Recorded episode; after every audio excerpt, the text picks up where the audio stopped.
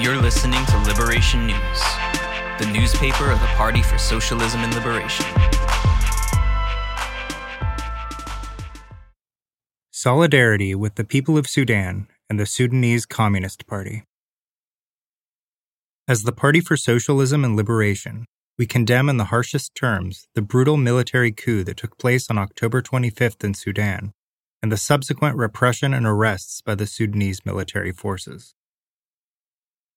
We stand in full solidarity with the people of Sudan and the Sudanese Communist Party, SCP, in their resistance against the coup. We fully support the call by the SCP and the Sudanese Professional Association for a political strike and for the people to take to the streets in civil disobedience to stand against this power grab by the military forces opposed to the movement for change that began in 2018. This coup is a desperate effort to stop the process of transition of power to the people of Sudan and their legitimate representatives. We are confident that the mass protest movement, which SCP is a crucial part of, will emerge victorious against this reactionary coup. Long live the people of Sudan and their resistance. Long live the Sudanese Communist Party. Sudan Massive Resistance Defends December Revolution versus Military Coup by Samina Rahman. Hundreds of thousands of people in Sudan are in the streets courageously resisting the coup staged by the military on Monday. The country's top armed forces leader, Lieutenant General Abdel Fattah al Burhan, announced the takeover and declared a state of emergency. As part of the coup, soldiers arrested Prime Minister Abdallah Hamdok and other high ranking civilian officials, and it was revealed today that Hamdok was being held captive at al Burhan's personal residence. This coup dissolved the two year old Joint Civilian Military Sovereign Council, which took over the country following a people's revolution that began in December 2018 referred to in the country as the December Revolution. That revolution, sparked by anti worker austerity measures that led to spiraling food and fuel prices, deposed longtime military ruler Omar al Bashir and forced the installation of a civilian cabinet led by Hamdok that was meant to lead the country until elections were held. But the institutional power of the military remained a force to be reckoned with, and the armed forces continually attempted to undermine the transition to a new democratic form of government.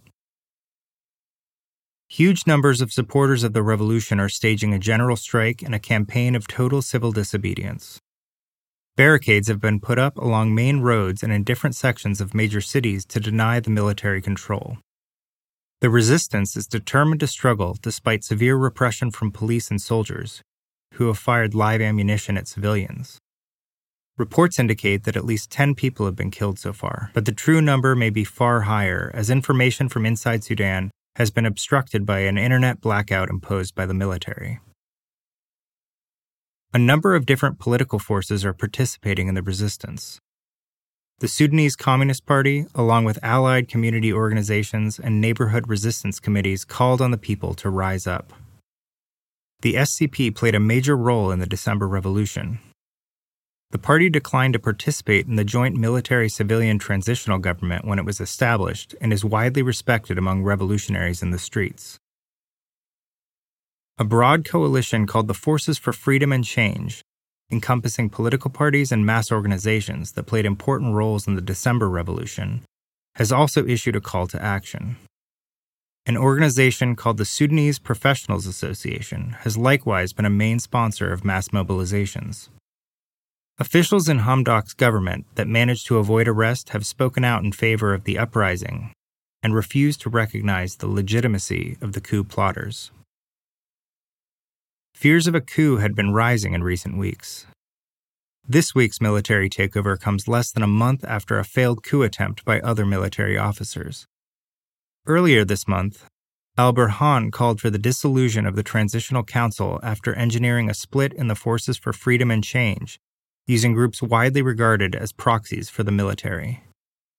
This was answered by the March of Millions last Thursday by protesters who demanded a full transfer of state power from the military to exclusively civilian authorities.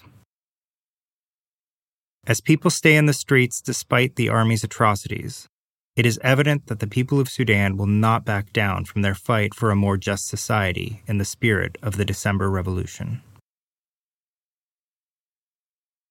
Thanks for listening. You can read more at liberationnews.org. You can follow us on SoundCloud, Spotify, Spreaker, and other podcast platforms. And follow us on social media at PSL Web.